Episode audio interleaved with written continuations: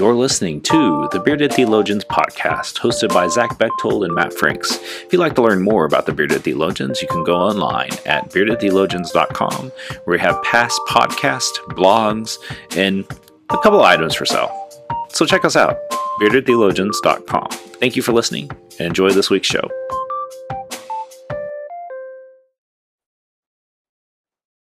You're listening to the Bearded Theologians podcast, hosted by Matt Franks and Zach Bechtold. So this week on the podcast, uh, a couple things we're going to talk about um, is the good book of Deuteronomy, chapter 30, verses 15 through 20. Um, we were kicking around ideas of what to, to talk about, and this one fell into our lap thanks to the lectionary readings this week. Um, so Zach, as you um, discern upon Deuteronomy. Um, do your thing. Do my thing. Um, yeah. So Deuteronomy 30, remembering that it's um, really kind of early on in the Hebrew Bible. Um, we still have um, still have not made it to the promised land, right? Um, in in working through what it means to set up society and be God's people and all of the things that encompass that. And and so much of Deuteronomy is putting putting a lot of that together. How do we be how do we be God's people? And so Deuteronomy 30 verses uh, 15 through 20, hear them. See, I have set before you today life and prosperity, death and adversity. If you obey the commandments of the Lord your God that I am commanding you today, by loving the Lord your God, walking in his ways, and observing his commandments, decrees, and ordinances, then you shall live and become numerous. And the Lord your God will bless you in the land that you are entering uh, to possess. But if you, if your heart turns away and you do not hear, but are led astray to bow down to other gods and serve them, I declare to you today that you shall perish. You shall not live long in the land you are coming crossing the Jordan to enter and possess. I call heaven and earth to witness against you today that I have set before you life and death, blessings and curses. Choose life so that you and your descendants may live loving the Lord your God, obeying him, and holding fast to him. For the means uh, for that means life to you and length of days, so that you may live in the land that the Lord swore to give you to your ancestors, to Abraham, to Isaac, and to Jacob. So there's there's a lot there, um, and and I think the danger that we fall into today, on the context in which we live in, and and often read Scripture in with our own uh, own eyes and ears, it's really really easy to read into that a heavy-handed um, warning from God of do this or else. And I don't I don't think that's what we read here. Um, I think it's a I think it's a I think it's a reminder of who uh, who the people, Hebrew people are called to be, where they're called to go, and a reminder of how they're called to get there by by following God, right? Uh, by living into the commandments and ordinances and and uh, things that are before them that God has set before them through people like Abraham, Isaac, and Jacob, people like Moses, right, who are who are bringing them forth in these ways. Um, something that I found really interesting uh, in commentary about this was uh, from if you're if you're looking if you're watching us it's the hebrew bible um, commentary that's written by robert Alter um, if you don't have that i highly suggest to pick it up. It's really really good. Um, that was a uh, unpaid plug. But he he talks about uh, the problem there there is probably an echo here uh, in this passage of the tree of of good and evil this idea or, or this call that there's going to be prosperity or adversity. There's going to be good there's going to be evil in following god. And and for the hebrew people i think it's pulling back into the early stories um, the early things that they understood out of uh, what we find in genesis uh, the tree of good and evil pulling back into that here's who and where god's called you to go um, and and leaning into that and leaning into the promised land for them. And so I, I find that really interesting when we read through this. Again, looking into their context and why this reminder for them as they come closer um, to the prom the land that was promised to them and what all of that's going to take to get there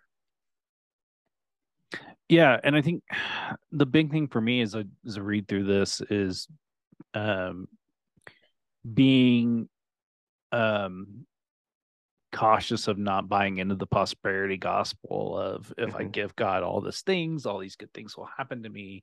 Right. Um, is definitely not a healthy doctrine to follow. Um, I think the thing, you know, as a, you know, definitely in the sense of a Wesleyan perspective, um, having those things that draw us into God, those practices, those disciplines that, you know, connect us to God, that, um, you know hold it hold us fast even in the midst of a, a, rough patch falling back into those disciplines because maybe we've fallen out of them you know that's it's a good um good kind of place to be. Um you know i think that that when we you know like when it hits the fan you know where's your faith? Like you know are, are you know are you gonna choose life or are you gonna choose death? It's it's really the question to wrestle with. Mm-hmm. um and and you know I, I don't know i just um especially coming out of um, you know being so close to you know the prosperity gospel and mm-hmm. and it still has its reaches out here um you know I, we'd have to unpack that a little more and tread lightly because there are some that would see this as well if i give to god all these good things all these good things are you know if i if i agree to live with god you know these mm-hmm. good things are going to happen to me and you know um yes and no um, right and i think you know just naming that and claiming that and being aware of that is, is key. Yeah.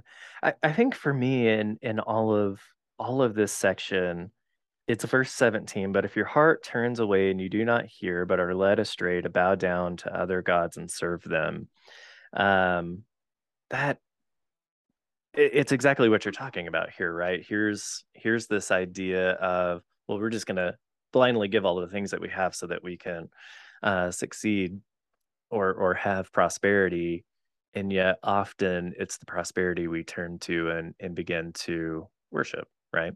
Uh, for the folks here in in deuteronomy they quite literally were surrounded and just like us right? We're quite literally surrounded by a whole bunch of things we could uh, we could worship that we could follow that we could buy into uh, that would pull us away from from god. And and it's just that reminder there uh, of of the heart, um, the heart and soul of who we are in our faith. That um, let us let us do what we do to bring us closer to God rather than further away, and the intentionality behind behind that, and um, and behind how we worship and how we draw ourselves closer. Uh, I think that's what that's what resonates with me in the in in this passage. Well, and I think that, you know, just asking ourselves that question, you know, when, you know, are we really turning to God in, in all mm-hmm. circumstances and giving praise and thanks to God in all circumstances? Or are we, you know, um, not? And what does that, what does that look like when we're refusing to connect with God? Like, I mean, sure. You know, um, it is. And, and how do we, because I think sometimes it's obvious, right? That, yeah. that we know internally or even externally, hey, what I'm doing right here is not is not pulling me closer. Uh, but then I think sometimes it's over time, right? Like, oh, in reflection, oh crap, you know, that thing wasn't healthy for me. Um, those moments weren't the healthiest of mine and they pulled me away. And I think it's being in tune with, you know, all of the things, mind, body, and soul that that help us uh help us in that. Yeah, and I think that that's the tension that we hold on to mm-hmm. um, mm-hmm. in, in our world today is that just that um, that living the way that God has called us to, and and choosing the other. Mm-hmm. Um, you know, big G, small G. You know, what are the small G's in your life? Um, and, and we all have them. Like, oh I mean, yeah, absolutely. I, I don't like anybody that says that they don't follow you know, right. That, that I mean, I could be a little heretical here and say that we've made a small g God out of the Bible, but that's a different podcast for a different day. Um, because the Bible. I don't know. I think this is exactly what our podcast is. No, I get Uh, what you're saying though. uh, yeah. but Yeah. I, I also think that um you start to unpack that stuff and you realize that that you know there's um more to it but i, I i've been preaching about this a lot lately i've found myself saying this a lot lately it's about how you live Mhm. um are you living a life that you know shows the light of christ to the world or are you choosing the other like Mhm. we have a choice like i'm not i am definitely not calvinistic in saying that you're predetermined or you know i am definitely more of the this is a journey kind of thing and Mhm. so i you know that whole idea of of treading lightly with this would i mean this would be a fun scripture to preach this week uh, as college football and NFL football are about to kick up, which in most circles is a is a small G. I mean, Can people yeah. like literally like I had I was told when I came to this area that that my life would revol- revolve around Denver Broncos football, Mhm. and I don't think that would be the case if they didn't have Russell Wilson. That could still be the case, but it's not a long-term full season Yeah. case. Uh, you get six games. Uh, I don't think that's going to be the case this season. But- uh, But no, I think you're right. We we do tend to make little g little g gods in our life. Um, I mean, how many times have we seen? We do it with people. We do it with pastors. We do it with spiritual leaders and things like that. And how many have we seen embrace that and fall from grace at, at any point in history, but especially here recently um, in the last few years? Many of those who looked up and and found meaning and comfort and maybe a little bit of small g there uh and those who embodied it have not i mean none of us are perfect don't get me wrong uh we all have our stuff but when you put it on that scale it's a it's a long fall right and uh not only for the person but for us because then that shakes our faith and uh the things that we always uh looked into and believed in and and now what Yeah, and I think that that's like the thing that we have to be aware of. Um, is our small G's getting in way of the big G? Yeah. And I think that that's a that's a good place to land and and Yep. reflect uh, today is, and really asking yourself that question: Are your small G's uh, getting in the way of the big G? And uh, we really missed an opportunity to be small g and og but whatever yes, yes. Uh, um, I think that's a great place to land for today. And so Yeah. I'm going to encourage you to go to our website at beardedtheologians.com where you can find all of our great content and um, stuff that we have up there. And, um, you know, it's we've had some fun lately. And so just encourage you to go check that out at beardedtheologians.com. And so for the Bearded Theologians, I'm Matt Franks. Uh, I'm Zach Bechtold. Thanks for checking us out. Guys, I want you to subscribe and like this video and put that thumb, push that thumbs up. Thank you for listening to the Bearded Theologians podcast. Don't forget to like, subscribe, and share on all social media outlets. You can check out old episodes and more information at beardedtheologians.com. Thanks for checking us out.